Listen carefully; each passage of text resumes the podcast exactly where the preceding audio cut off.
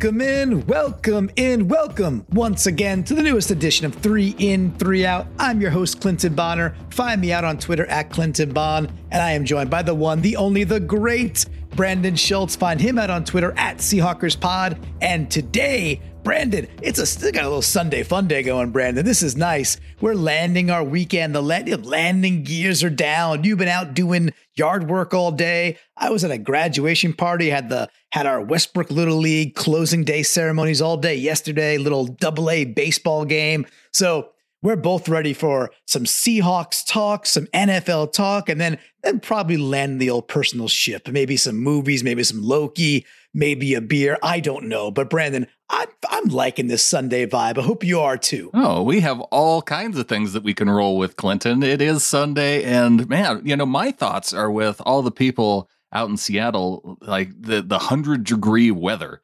Like I've been thinking through you know, before we get into the the top three storylines for the Seahawks, top three ways to stay cool with because I I'll have you know this, and you might you might not be aware of this at all, Clinton, but most people in Seattle, like the homes there, do not have air conditioning because it usually doesn't get super hot. Oof, and oofy, so toofy. yes, every house that I lived in out in that area never had AC, and th- there would be days where it got pretty bad, but when it gets to hundred, uh, that's when you you hope that you have it. And but uh, there were days when I lived out there where it got in the 90s where one thing I would do, uh, like I'd go to the movie theater because oh, you know nice, where can nice. you sit in a nice cool spot for a long time without you know having to worry. It, yeah, it could cost you some money if you got a whole family that you have to do that. But uh, going to the movies, number one place, or you know just to Cabela's to look at the camping store, that sort of thing. sure. Uh, another thing you can do you can jump in the shower and just cool off in the shower. Like turn the turn the hot water down, and uh, it's like having your own little. You know, you, you could go outside and and jump in the pool, but if you don't have a pool, you just you have your own house pool. It's a little, a little, a personal pool, right? That's that's. i am going to call my shower my personal pool now. So I, I, I kind of like that. This way, when, when I'm when I'm drinking, it's like it's totally fine. It's like, oh, just drinking my personal pool. What of it? It's Tuesday a.m. Isn't this fine? So, oh, you I have like a pool that. at your house? I have three. yeah, a, it's it's a personal pool, but it's very nice. It's like a pan pizza. You know, it's like it's very very nice. I love it. And I did hear, you know, I'm not exactly keeping up with the weather patterns in, in the Pacific Northwest, living all the way across over here in Connecticut, and it's not the middle of the year where I would go in and, and you know care is it going to rain on Sunday and things of that nature. Um, however, this one was like unavoidable, right? So I'm on Twitter and I follow lots of people that are out on out on Twitter that obviously do live out there being a Seahawks fan. And I keep seeing like, you know, 104, 108, 111. I'm like, what are they talking about? I'm like, what, like, what's going on here? This, it's not Phoenix. So I open up my weather app and I'm like, holy shnikes. Like literally they're calling for like 108 degrees tomorrow. I'm like, that's, that's insane. So to anybody out there, yeah, I like the personal pool idea, Brandon. If you don't got the whole pool, go with the personal pool. Uh, movie theaters is, is a nice, nice rip. Uh, I think there's casinos up there. Casinos they tend to keep really pretty cold that, on that purpose could potentially too. be more expensive than the movie theater, but maybe even profitable. So yeah. I guess you, that's what that's, that's what the casino's there for. That's the actual function. Yeah, exactly. exactly correct. Like you bet you may walk in with you may walk out with a lot less money, but you might walk out, you know, doubling, tripling what you walked in with, and still being cool and getting some uh, drinks on the cheap as well. So maybe the casino, if, if, if, if you're feeling lucky punk, you know, head to the casino. Regardless, stay cool in that 108 degree weathers. That sounds stupid, but we got some hot topics today, Brandon. You mentioned we're going to talk three stories. The big, for us, what we think are the three biggest storylines for our beloved Seattle Seahawks. And then we're going to, we're going to go macro. We're going to extract, you know, there's 31 other teams out there. We're going to talk about three other big stories within the entire NFL offseason. And I'm looking forward to this, Brandon, because three and three out is born of the idea that it's in the nooks and crannies, it's in the crevices that maybe are not national storylines. So I'm looking forward to extracting some of these that maybe aren't being talked about all that much because, hey, it's basically uh, June. I think there are some things, and I noticed that in at fieldgulls.com in the comments section, uh, Frank, he posted his three storylines and he mixed in both the Seahawks and the NFL and said, hey, uh, you know, my list could change uh, in a month from now, but as of right now, I, I, feel like these are the things that we're thinking about, right? Very nice. And I, I, didn't get to see any of those. Are there any that stood out for you that, that Frank put in, or do you or do you want to hold them off and see if we maybe have a match? I I, I say we hold them off to, and see if we match. Okay, we'll, we'll, like we'll play a little like match game with with Frank T. Rains. I like it. Well, with a name like that, it's worth the wait. Let's put it that way. So, well, they're very good. It is a Seahawks podcast. This is three and three out. So instead of going NFL first, why don't we start off with with the Seahawks ones? And we, we could start there. So this is not going to come as a huge shock, but I think again, this one's not going to be too nitty gritty. However, the biggest storyline for me this year, uh, maybe it's one, maybe it's two, maybe it's three, but definitely in my top three is simply the idea of the veterans that we got back on the Seahawks at the value we got them back on. So I'm, I'm, looking squarely one on the defensive side of the ball, one on the offensive side of the ball, and I could say like Dunlap and Carson. Like mm.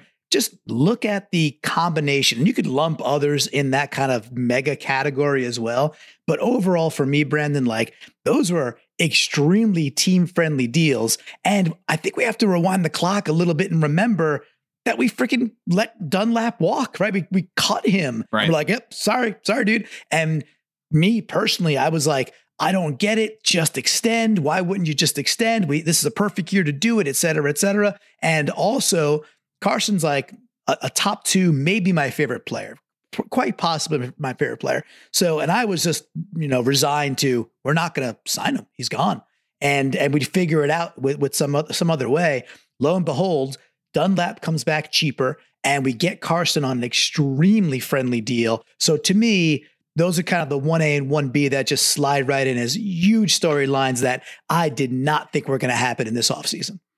Yeah, that's an interesting number one. That that's not where my mind went first, but you can kind of lump in some of the defensive side, lump in some of the offensive side. You have the optimism of guys that you can include, like Richard Sherman or maybe Golden Tate to, to, to, fill some of those other needs.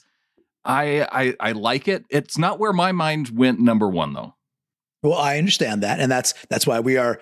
Although we both have personal uh, pools now, which is nice, uh, multiple personal pools, we are still different human beings, you know. So, um, so what is what would then be what was number one for you? What what do you want to bring out of the woodwork? Yeah, for me, the number one was what Frank went with at Field Gulls, and it is and I took it a little bit different spin. Mine was how quickly can the Seahawks offense get things together with the new offensive coordinator, Shane Waldron, because I, it just is such a big unknown that we're we're not going to know how it's going to look until week one of the regular season. And even in the preseason, you just you never, I think, get an idea of what the offense is really capable of and yeah, uh, there's at least going to be some play calling within the offense, but we're talking about an offensive coordinator who has never called offensive plays.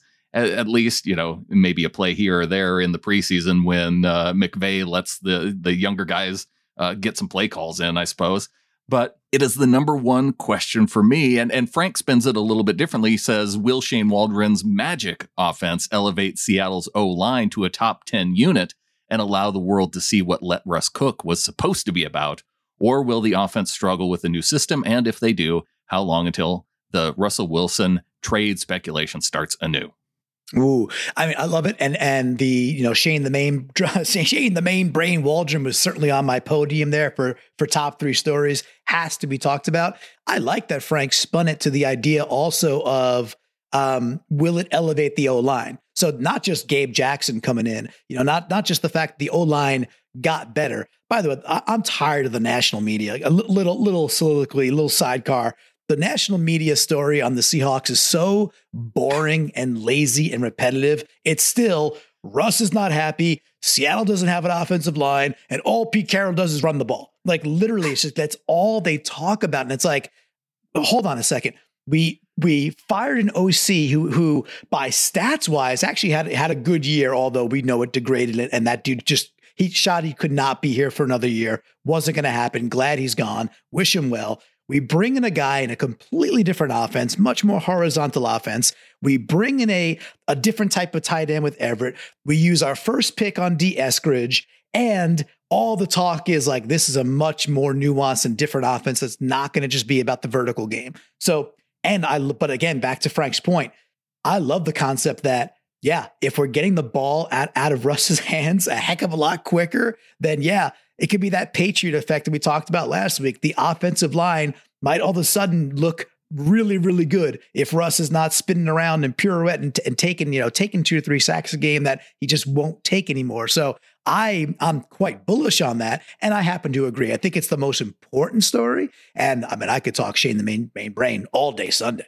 Well, and I, I like it too with the way Frank looks at it because it does bring in the offensive coordinator component as well as the offensive line component because there are those two questions. So if you can if you can just stack these up and and put it into your number one storyline that you're most interested in, that's the way to go. It, it, it almost becomes you know the number one storyline are all the freaking changes you know like hey hey well, hey there you go what, what, yeah what, what, who knew who knew but, yeah, on, on the like. topic of national media though the thing that has been bothering me the most this offseason is the idea that halfway through the season that Pete Carroll took over and the Seahawks just started running the ball. And that's yes. why the Seahawks offense was Bingo. so bad in the second half of the season. And I've heard it so much this offseason yep. that I'm starting to question like what I saw with my own eyeballs at the second half of last season. I was like, you know, I, I felt like toward the second half of the season, I was calling them, I, I was calling for the Seahawks to run the ball more because they were trying to throw it too much and not doing it successfully. And and that's just what my my mind went to. And then I listened to Joe Fann on the the Talking Seahawks podcast. He had Greg Bell on.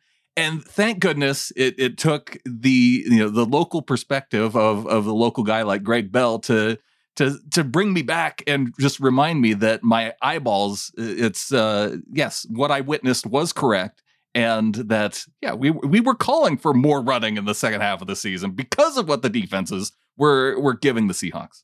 I listened to that very same podcast, and I actually tweeted at Greg Bell like a day after that because he mentioned his appearance on on on Joe's pod, and he and he was like putting the snoring face out that the Russ story was still out there, still talking about that, and, and I was like, this is the lazy lemmings of the national media do, doing this thing. And I also think it's very heavily driven by fantasy fantasy football, like that mindset of fantasy. Yeah, very very much so. So all a lot of that national media goes right along with with the fantasy points of it all, which of course is not real football. And I love fantasy football, but it just drags it drags the story in such a way that it's like, well, Russ had five less attempts per game the last eight eight of the year. It's like, you know why? Because they stopped getting first downs. They they stopped having long drives. It right. was it was it was you know if you get a few more first downs a game or half, well then guess what? He would have had five, six, seven more attempts because their plays were down because they were a less successful offense. And and I'm with you. We were like, let's run the freaking ball down their throats because we we probably could have done more of that in in quite a number of games. So that I am very much looking forward to.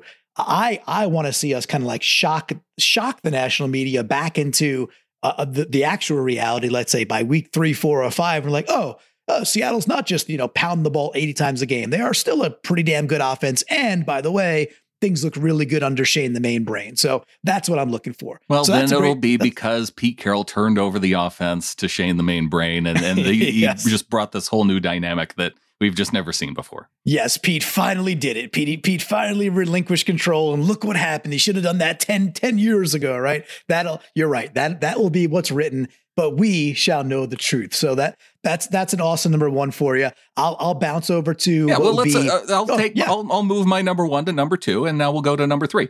Okay, yeah, all good, all good. And of course, if you got a three, we throw it up there too. Hey, nothing wrong with the Brandon for the loyal listen, listeners out there. You know when you get a brand in, which is nice. But number three for me right now is just the it is the big question mark, question mark, question mark on what is what what are our cornerbacks going to look like come week one? What is that really good? Or maybe week four, like first, I would say first quarter of the season, but I guess four and a quarter games in um, with with this new math we got to deal with. But what is that going to look like to me? And it being the fact that it's DJ Reed and then I don't know. I, I don't know. Will it be Tre Brown? Will it be Ahkello? I, I don't know what's going to happen there. Is there some some of the dark horse that could come out of this? For me, the fact that it's like the most negative slash most most seen missing, it has to be talked about as for me one of the top three because It gives me the most apprehension right now. And I'm on a Sunday right now, Brandon, in the middle of the summer. I don't want apprehension. I want a cool drink and I want some Loki on, on, you know, Disney Plus. But yet here I am. My shoulders are tense. Talk me off the ledge. I it's it was on my list. It actually made my number three too. I had I had one more above it, but the question about the corners, it was something, and and I feel like we've talked about this a lot. The the idea of well, the, the Seahawks they can they can usually find corners. You know, they they took a guy in Shaquill Griffin in the third round, and he developed into a, a, guy who was you know coveted in free agency enough to be you know one of those guys that the Seattle just couldn't afford to pay. Justin yep. Coleman, they trade a seventh round pick to the Patriots and ends up being a guy that they just can't keep because he he's paid elsewhere. And and you see so many times of it's the guy opposite Richard Sherman who once he came up for contract, another team was taking him away from us. So I'm actually a little bit excited to see, you know, who that next up and coming person could be in that group. And I've I've made it known that Ahkello I, I don't think is the guy, but I'd be happy to be wrong. And it's just, yeah, who's going to be the guy opposite DJ Reed? Yeah, and, and, and you know we just don't know yet. And it being we had the, the, little mini training camp, and we're still weeks, I think, still now four weeks or so away from from the the start of the rest of the the large mini camp, and then into the into the uh the, the three games they're going to play in the preseason. We just we just don't know right now. Like as much as I like to pretend that I'm I'm, I'm a Mama Cleo sometimes with the crystal balls, this one to me is the most cloudy. There are no answers, and it's still the one where it's like, hey, are, are they done? Is this roster what the roster is going to be when it becomes the 53? Are there still some dudes out there, obviously Sherm and others that might still be out there that they want to they want to take a sniff at? So I'm just interested. It's it's got the most to me. It's got the most for me the most peaked interest on what will that look like actually come week one of the regular season when we are facing off against the Colts. Right? Was that the Colts? Yeah, Colts, Colts week one. yeah, at Indy. Okay. So what's it going to look like? I don't know. It's it's cloudy, cloudy with a, with a chance of uh, with a chance of meatballs for certain.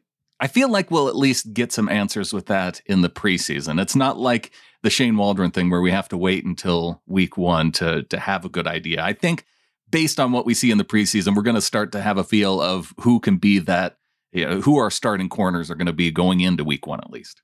Oh yeah, and I I very much you know believe it'll be one of the most covered things as we're ramping into August and very early September because it's one of the spots where it's like we don't know yet, right? So it'll it'll be like the big camp battle, one of the larger camp battles that and who really emerges emerges as the the third wide receiver. Will it be Eskridge? Will Penny Hart come come and just be like, nope, that's mine? Will Freddie Swain step up? Will John Ursua make the team and be our third, you know, wide receiver and own the slot like he can. We shall see. But uh, but yeah, the cornerback one super super fuzzy. So was by the way, did you have a you know a fourth that was just off the podium? Anything else that since we had a couple that were that were uh, matched? I do. Uh, Ryan in the chat, I, I want to point out says, I hope we know who all our starters are by week one. Yes, that would be ideal. I I know there have been seasons though where we look at the offensive line and we go, ah, who's, I wonder who's going to be in the lineup come week one because I, I can't really tell based on preseason. So, yeah, hopefully that will be there. So the the one that I think missed the podium for me, well, I, I actually had this one as number two. So so this was right after number one, the offense for me. That's how that's my, how that works. My, the, the number two comes after number one. my number two my number two was can the defensive line pick up where it left off at the end of 2021? Because if you look back to that first half of last season, you know, you, you did have Jamal making his presence felt as a pass rusher until he got hurt. Uh, but it wasn't until Carlos Dunlap came along, things started looking better. Now, though, Jarran Reed leaving in the offseason, but you have all these other guys. Al Woods coming back, Thigh Arm is going to be in the mix. Uh, you have all the other pass rushers. You know, Rasheem Green has another year on him. Can Alton Robinson make the jump in year number two? Uh, there's there's a lot of interesting components to the defensive line, and I just I want to see them just start right back up from where they left off at the end of from the second half of last season. Uh, yeah, and that so I had a similar one. It's it's almost the the the yin and yang take of that, or just just the opposite side of the coin was will we feel more pain with with Jarran Reed's departure than we've been willing to admit so far? Which is very, very, you know, they're they're all kind of in the same vein of well, if the defensive line performs, you know, we, we got thigh arms, we got Hyder, we got Mayowa back on, on a good deal. So gonna get I, Geno I, Atkins. So oh yeah, well, we're gonna get, we're gonna get Atkins, and we may, we may get him. Um, I love what we've done in the defensive line. Love it. I think we have a great rotational team, rotational core there, and I think we'll be able to put very nice, consistent pressure on on the quarterback, and that really did change the game. That that changed it dramatically. Uh, you know, the first, the last eight weeks of the season.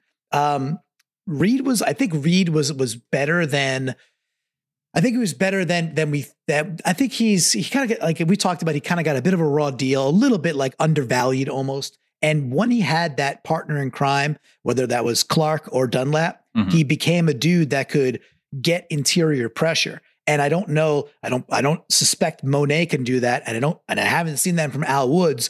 Good players in their own right that can clog up, clog up space. Your linebackers could go go do that. But it's different when your when your DT can go do that. Um, and I don't think we got that guy. But I'm still I'm still quite bullish on what the defensive line has done. That's right right up there for me too, Brandon. I think I think we're to have quite a successful season when it comes to just QB pressures, tackles for lo- tackles for losses, TFLs, and then of course the the all beloved sack.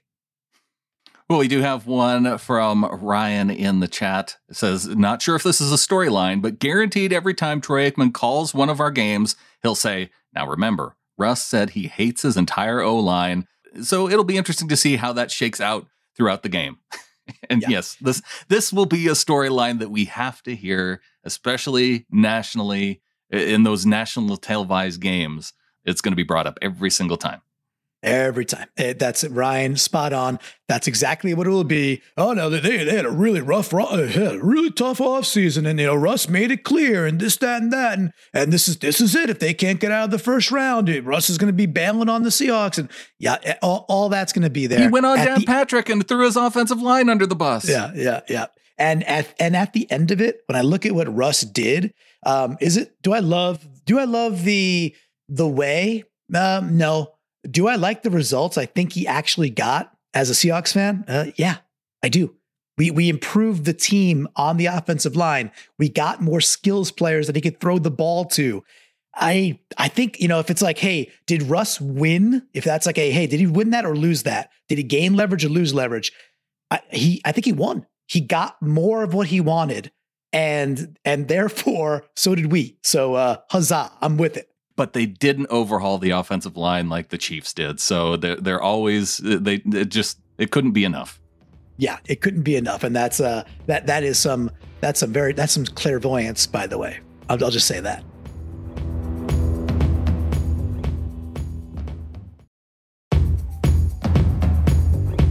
One more here from a, a Seahawks related storyline from Frank. Uh, the top three, he listed at number three. His number two was a, an NFL storyline, although related to the Seahawks. And three was, Will the real Jamal Adams please stand up? Dude set a record for sacks by a defensive back last year, and the trade for him jump started our defensive ma- makeover. Yet, all most people seem to want to talk about is his lackluster coverage skills during the 2020 season. Using that one argument as a catch all to justify their position regarding the trade, his pending extension, Seattle's front office missteps, etc., regardless of whether Adams signs an extension, seeing him shut down the critics would be a super rewarding storyline this year. I love it. I like what Frank T is uh, bringing. You know, if Frank T wants to bring bring these on, on, you know, as much as you want, Frank T, bring bring bring the volume, bring the noise, because because I, I think you're dropping some pearls there, and that's a huge one. What I like about the ones you're bringing up are they're just crucial. Like yeah. it's it's it's a if you know, it's a, a very logical thing. Like if we get that that kind of Jamal, who I thought was actually quite good already, like really, really good year one, a guy that fires everybody else up. If we get that next level Jamal, man, we're we're a dangerous team. This is a good team. I really like, by the way, how things are setting up across the board. That we're kind of under the radar. People think people seem to think we're on the decline because of all of this Russ noise and. Right. Under the covers, like under the hood where the engine actually revs, it's a far better team. And, uh, you know, I know there's some parts that are a little bit less than last year, but as a whole, this is a, a higher performing sports car. And I think we got an opportunity to kind of smack a few people and be like, oh, yeah, I forgot about the Seahawks. Well, you shouldn't, but, you know, keep trashing us until we play you. Well, a lot of that has to do with these storylines that have developed outside of Seattle. And that's why I thought it made a good uh, mixture to bring in the NFL storylines that you and I are interested in. And so let's go right there. The number one storyline outside of Seattle that I think, well, the number one thing uh, in, in terms of NFL storylines uh, doesn't really impact the Seahawks unless it's you know one game out of the year. But I think the thing I'm most interested in is what's going to happen with Aaron Rodgers because as much drama as the Russell Wilson stuff happened in this offseason, the next step above that is Aaron Rodgers. So if things are going to elevate for Russ next season and to where he would eh, you know go to the Aaron Rodgers level, I want to see how it plays out with Rodgers because you know can he come in and after this kind of offseason go back to his team and you know, put up another season where he's taken them to the the division round or the NFC championship game. If he can do that, then if if Russ is gonna you know, throw an even bigger hissy fit in the in the offseason, like a real one, uh, then I I want to say, okay, well, that's fine. You can have the offseason to to be in the media, but when when things come to to actually playing, then uh, yeah, it, just play out your contract and we'll see what happens. And I think this one, you know, it's it's it has to be. I mean, it's hey, he's the MVP of the league, and he's and he's pissy, like really, really pissy, right? He well, and and it's not just him; it's the the team stuff coming from the general manager. Oh, like totally. this dude is your MVP, and some of the stuff that's coming from the top of the organization is really weird. Yep. Yeah. And and and the other piece too is, you know, as in my brain, I'm like, what's the most logical conclusion? The most logical conclusion is they they kiss and make up, and he's and he's he's there because yeah. money and and legacy and just everything else that goes along with it. And then then I have to say, okay, is Aaron Rodgers a, a way bigger d bag than than than Russell Carrington Wilson? I think he is. Like, is is he a more spiteful human being than Russell Carrington Wilson? I kind of know he is. And look at the stuff he's done to his family, like shutting, literally shutting his family out over, over, you know, myriad girlfriends. So, so it's not possible to get that bad, is what you're telling yeah, me. I, I, I don't think, I don't think it'll swing that bad for us. I really don't. And, and with the Aaron Rodgers line, I, I there's still this like, I think he'll play, he'll be there week one, but I think there's way more of a possibility that he's just, he's he seems way more stubborn and way more like he's going to dig into his point and not give in even if it hurts you know him him financially and his legacy et cetera et cetera where he's like nope i'm not playing for you and that's that. Uh, i still think that's a possibility which is just freaking fascinating that, that your mvp of a storied franchise right? This is a this is a team that hasn't had a bad quarterback when did Favre start 90 well, besides the Falcons when he yeah, got traded. What, 94, 90, 95? Oh, yeah, some, something, right? Something there. So we're talking uh, of, of, of multiple decades here. Because when did the Seahawks draft McGwire? That was the year that Favre was in the draft. So was that 91? I think so. By oh, maybe 94, 95, he was a star then. Yeah, yeah.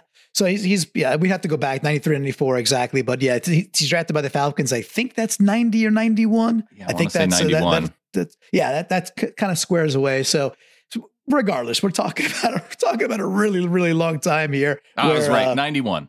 There you go. I remember. I remember what the card looked like, and I remember uh, NFL score. It was it was the green card with the horizontal stripes up top, and I remember his his kind of you know goofy mug with the with the Falcons and everything. So when you um, go- when you Google search Brett Favre draft, it's uh, multiple pictures of Favre in his jean shorts taking the phone call. Very nice. Yeah, there you go. At least they weren't jorts, not yet, at least, right? Uh, so, uh, well, I, mean, I think he was a precursor to jorts. Those those were like, I I think they were homemade jorts.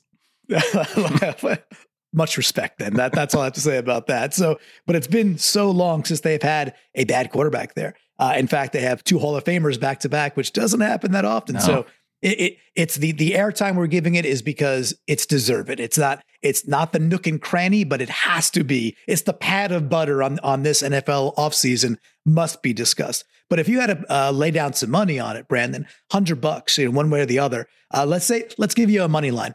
Uh, it's plus one thirty. Okay, so hundred bucks net you one hundred and thirty.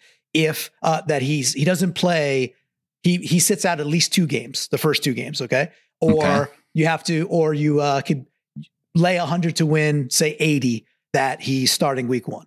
So yeah, you're, you're, I, you know, I would do that like? one. I, I I will take the the less amount of money, but I think I you know what I would probably bet a hundred dollars to win uh 30 bucks is how sh- sure I am that he's going to be back with the Packers. I this last week people brought up the idea that the the potential exists for him to do a covid opt out for the 2021 season. I you know then he's going to have to sit out the entire season. I would just say i'm retiring and go the you know barry sanders route or the brett Favre route and then make it known that you want to be traded. And uh, I, I think that would have to be the way to go if you wanted if you absolutely wanted to get out just uh, decide to sit out and force the trade that way, I suppose. Well, I think that might be a lovely little segue for for my number one non non uh, Seahawks story because it has one of those elements are are wrapped in there. So if you don't mind, I'll, I'll take the ball and, and run with it. Let's do it. All right. So for me, you mentioned it earlier, and I think from an NFL perspective, there's to they, it's like there's no bigger story in terms of like what will happen on the field than what the Kansas City Chiefs did with their offensive line. You mm. alluded to it. You actually threw it out there earlier. And when I'm saying about, hey, a dude who retired then says, oh, you know what? Fool, you know, fooled you. We're talking Kyle Long. He comes back out. He just didn't want to play for the for the you know teams that have been playing for anymore. He's like, I want out of there. I want to go play for a team that's a chance to win the chip and go play for a coach like Andy Reid. And that's a dude who who will Kyle Long will probably still be a backup right? So they're getting they're getting the good doctor back. They're getting uh, Laurent, I think is uh, Duvernay. I think Tardif is how you say it, or right. Tardif. Um, the doctor, right? He's coming back. He's he's actually their starting guard. They go get Joe Thuney, who of course we were coveting, and most of the league was coveting, and paid him big money. They get Austin Blythe, who who's like you know you, he's the run of the mill center for the Rams, but he's he's clearly competent, and they're just taking the line of well, if we have a, an okay center, we could build around him. They traded for Orlando Brown from the Ravens as a tackle. He's freaking good. And the year previous, they had Mike Remmers, who's also a really good right tackle. So this is a team who saw what happened in the Super Bowl and said, never again. Like, not happening, not going to do it. We're not joking around. And then they go out and literally just blasted out there. They do the exact opposite of the of the Oakland or said the Vegas Raiders. Right. The Vegas Raiders detonated it. Said, ah, who cares about you know quality linemen who were proven? They did the exact opposite and just brought dudes in, and that is an incredible overhaul. So it's like usually I'm a big believer in the uh, the Super Bowl, not the meltdown. What do they call it? The hangover, right? The Super Bowl hangover. I'm usually a big believer in that. The, the Super Bowl team that loses sometimes could have a heck of a time. It's kind of been proven out. And I, with the Chiefs, I'm like, I would be, if I'm again a betting man, I'm like, man, I, I, the Bills should be really good this year, should be really good. Is there a team that's going to compete with the Chiefs? I don't know. The defense, we'll see. But Mahomes with a redone offensive line and now it will Clyde Edwards-Helaire be a lot better with with a with a functioning offensive line this year, a much better offensive line. You still, of course, have Kelsey. You still got Hill. The rest of the wide receiving core, eh. But that to me is the biggest overhaul. I think they just reloaded and they're in a great position to get back to a third consecutive Super Bowl. With the Chiefs, they have so much to overcome. One, with overhauling the offensive line, and can a group like that come together in one season? I have my questions there. And then the Super Bowl hangover part too. So yeah, that's it seems like a lot for a team to overcome. And I, I am really curious to see how that's going to play out. It, it wasn't on my list, but the the one that was, and I'll go, I'll, I'll be real quick with it because I want to bring Phil sure. in to to see if we can uh, knock out at least a couple questions in pain games. But uh, the one for me, can Matt Stafford live up to this offseason hype? And that's you know, I, I think we're these last two are, are pointing to things that are getting a lot of hype this offseason. And I just, I have that question of all the expectations that are going into the Rams 2021 season because of the quarterback change. Is that going to be, is, is that one thing going to be enough to overcome the fact that they lose a bunch of guys on the defensive side of the ball? They lose their defensive coordinator. And you see Andrew Whitworth as a, another season older, you're playing into his 40s as a, as a left tackle. Can Matt Stafford and come in and, and elevate to a level that he wasn't able to in Detroit? And yes, he has all the talent, but he just he hasn't been that guy yet. And I feel like the expectations are there that he's just going to come into LA and and just be the man and elevate the the Rams offense to a level that we haven't seen. And and I was perusing some prop bets because I was looking at some some storylines outside of outside the Seahawk Dome for us and it was kind of amazing to me that of all the teams in the NFC West, the Rams have the highest, you know, uh, odds for the most wins. So so Vegas Vegas is pitching them out there the same way and they're really believing the it's like the the combination of Stafford's better and his time in Detroit, they stunk. Like they were only okay because of him. There's just a lot, there's a lot of chips, like literally a lot of chips pushed into that Stafford corner to see see if he could do exactly that. And and I don't know either. I I just don't I just don't know. Um the Rams, they surprised me last year. They're coming off the year previous which after they lost the Super Bowl, they did have a pretty bad Super Bowl hangover and kind of had a down year. And they really did bounce back quite nicely last year. Uh, and that was with Goff with with one thumb and Goff not being very good. So we'll see. We'll we'll see how that all shakes. Uh, it is one of the ones. It, it, was surprising to me that Vegas was was really stacking and saying they're predicting quite, quite a good season end to. They're predicting them to win the NFC West. And this is a good division. So very interesting to me. And Brandon, before we do get to Phil, can I put one more out there that has has an over under uh, win loss thing that I think is quite compelling? All right, let's hear it. Uh, so this one to me is there is a team that I think is on the cusp of being really quite good. When I looked at the over under predictions from Vegas, it has them as an eight an eight win team. So they so Vegas is predicting them to be eight nine. Then when I look at their division, and I'm like, all right, that division might might be better than last year. This is still not a good division. Then I go look at their schedule. I'm like, all right, it's a fairly difficult schedule. However, I definitely can pick some wins at, wins out of the non-divisional games. And I'm looking squarely at the Washington football team. Mm. This is a team that's got Gibson in year two had a bad toe injury down the stretch that really hurt them. They got they went and got Curtis Samuel, who's going to be to me an amazing compliment to McLaurin on the other side there. McLaurin's finally going to have somebody to take the heat off of him. Logan Thomas was an amazing surprise tight end, kind of a Darren Waller style, who came kind of came out of nowhere. They signed William Jackson at quarterback. They already have probably a top two, maybe maybe the best defensive line that can get pressure with four dudes right there already who are all young. This is not an old defensive line. These are young dudes that are like year three, year two, year four. And I just see, and they got Fitz Magic. I see an opportunity where this team this team could, to me, could go win 10, go win 11 games. So I'm not giving any uh, professional gambling advice. However, if you're going to throw any money on a prop this year, Washington football team over over eight wins. That seems like a pretty good one to me. And I like that nook and cranny because, you know, we're not going to talk WFT very often on three and three out. Yeah, I, obviously that one comes because of the the questions at quarterback for that team, and yeah, I I have a I'd struggle to put money on it, but uh, I like where your head's at. Good. I like. I like. I like that you like that. And and and Fitzpatrick, he's he's actually pretty good. So he is uh, good. and if not, if not, Heinicke, Heinicke showed promise. So we'll see. We'll see how it all folds. It's going to be a fun team uh, to watch. Hey, they will be. They, which is which is something we haven't said about that team in quite a number of years. And I think that's probably back to RG3 rookie year. They haven't been excited, like, oh, I'm excited to see what this team can do. They're going to be a team to watch this year football team will be a team to watch, and the pain games with Phil are up now. And uh, Phil, we're yes. glad you could join us. So we have Brandon's. Was that like a Clinton? Is he bringing the goods, the tonnage with the laying oh, down for the Washington football team? Is that what that is?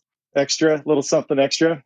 Yeah, it's a little something like that for sure, for sure, Phil. And when the when the regular season starts and we start doing our what what I call traditional three in three outs, you will. Yes, I, I'm gonna I'm gonna predict that by week one you'll know the true definition of the Brandon. And we'll we'll all be remembering that Clinton said to uh, count on the Washington football team coming through above what nine and seven. You're saying this year at least. Uh, I'm I'm saying they're going nine, at least nine and no, eight with that 17 eight. week. Yep. So just over eight over eight wins. Over eight. So a better than 500 football team.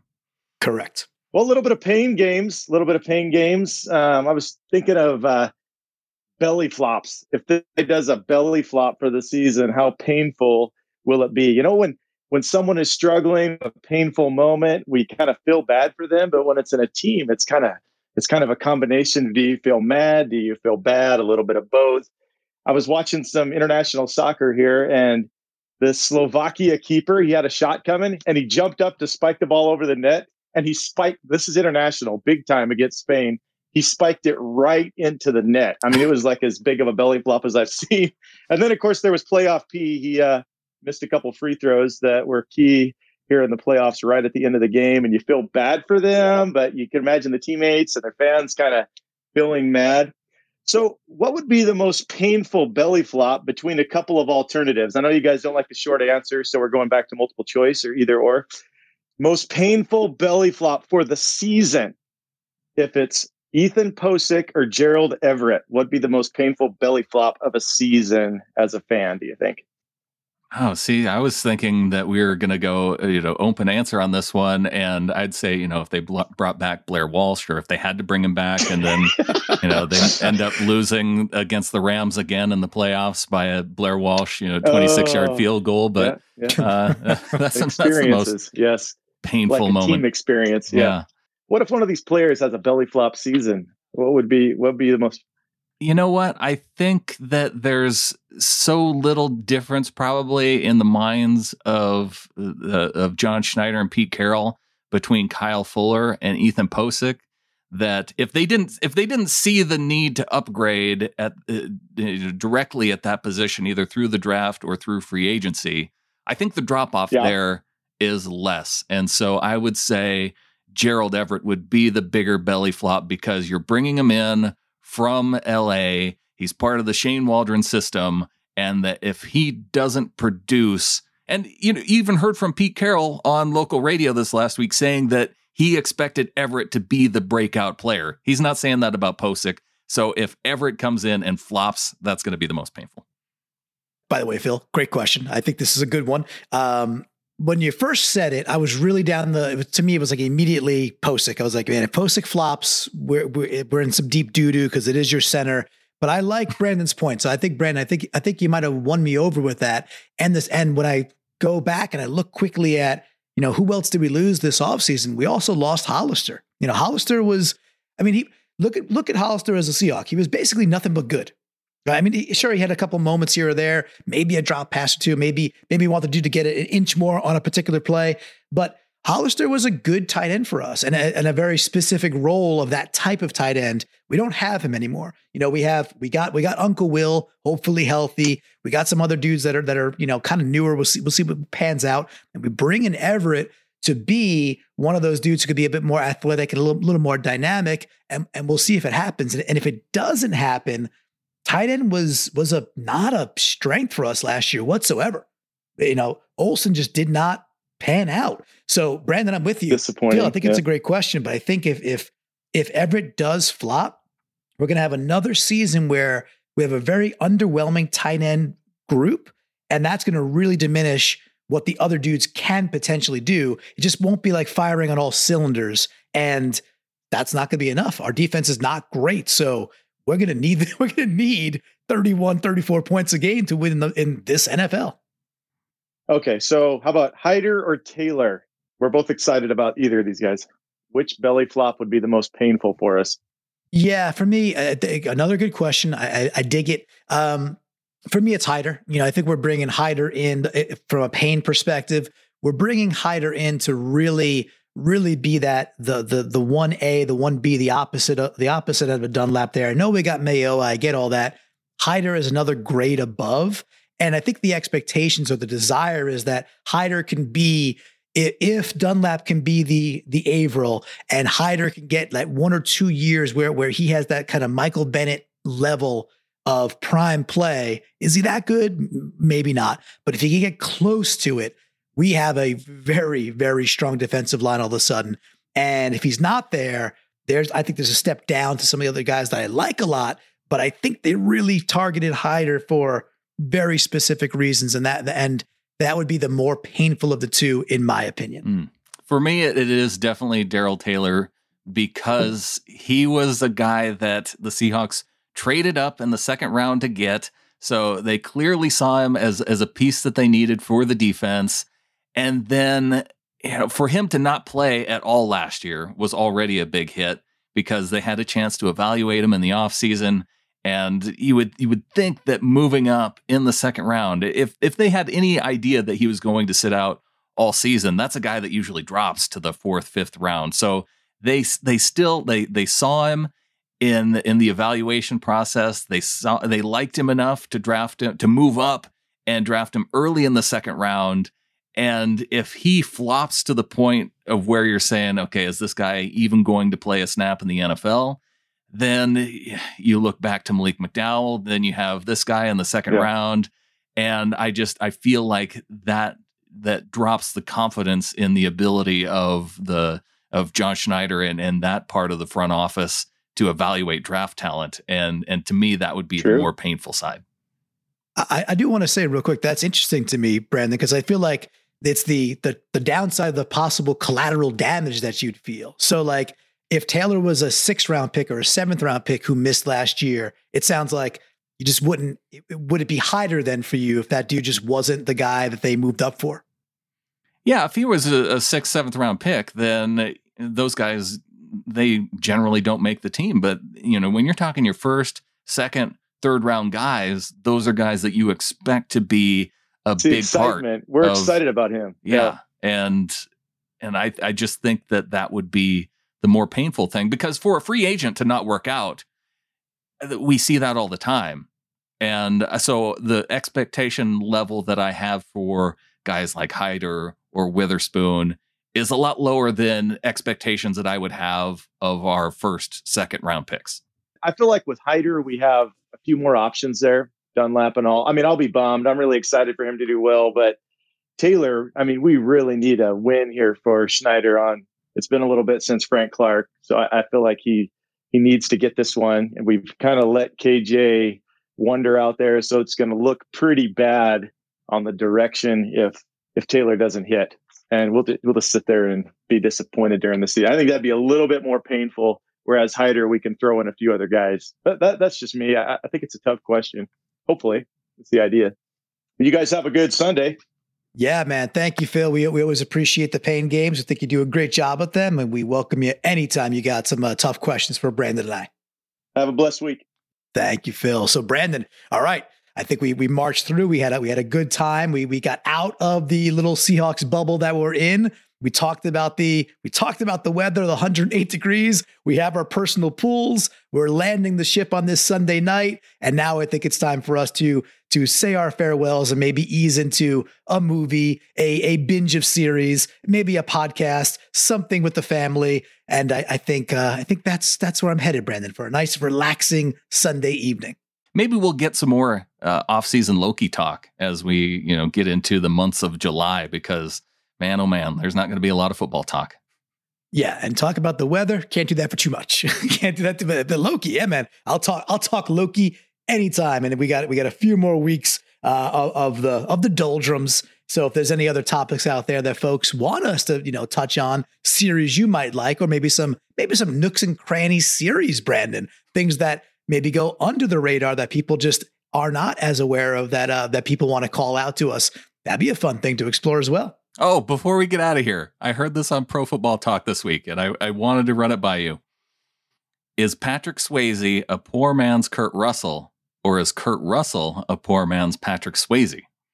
Now this this is a this this conversation that belongs to a dumpster. Both of these guys are like Mount Rushmore Like, first of all, the hair alone, right? The hair alone on both of these guys is like golden god status. Okay, so It's a, now if you only have two spots on Mount Rushmore, who who gets the dominant position then? oh man, that that's tough. I I, I love. I, I have a my childhood has such a soft spot for like Overboard, the movie Overboard, the original where Kurt Russell. I love it so much. Um, yeah, man, I'm gonna I'll put Kurt Russell in the more dominant position. You know, big big, big trouble in Little China, uh, Overboard. Like he he blended being like, hey, I could go be the action guy, and I could go be like the the deadpan, really funny comedian also. Um, so I'll give Kurt Russell the the nod, the the, the you know the the nudge there, or the, the the heads up, if you will, in a physical sense. But but no, we're not putting baby in a corner here. We're not putting Patrick Swayze a peg down, two pegs down. No way, no how. Patrick Swayze is right right next to him. They're both amazing. Like put put that that question in the, the dustbin. I I would put as the more dominant Kurt Russell, but man, did we miss the opportunity of having like a mashup of characters? Like, could you imagine uh, Snake Plissken and James Dalton like teaming up together in a movie? Yes. Uh, and or, or you know what if what if Snake were to be one of the bodyguards at the Double Deuce too? Like, how amazing of a movie would that be? Yeah, the, uh, the sequels, the prequels, the whole the whole thing already would be would be amazing. And you know, Patrick take taken far too soon, but but that's the whole that's the point of the of the answer, right? There's there's so much good in, in the careers, although his was shorter than we wanted. The careers that they they had and that Kurt Russell continues to have that you could I mean even there's even like you know the, the underrated movies like the best of times with Kurt Russell and and Robin Williams where they go back and play that high school football game in Texas that movie is amazing. So there's there is so much good there to go explore. And for the young folks out there that might be listening, you know, just go, go do your own homework. We can't do that for you. But if you want some things to watch over this summer, go dig into some 80s and 90s Kurt Russell and Patrick Swayze. You will not be disappointed. And I think with that, Clinton, There's only one thing left to say. go Hawks. Go Hawks.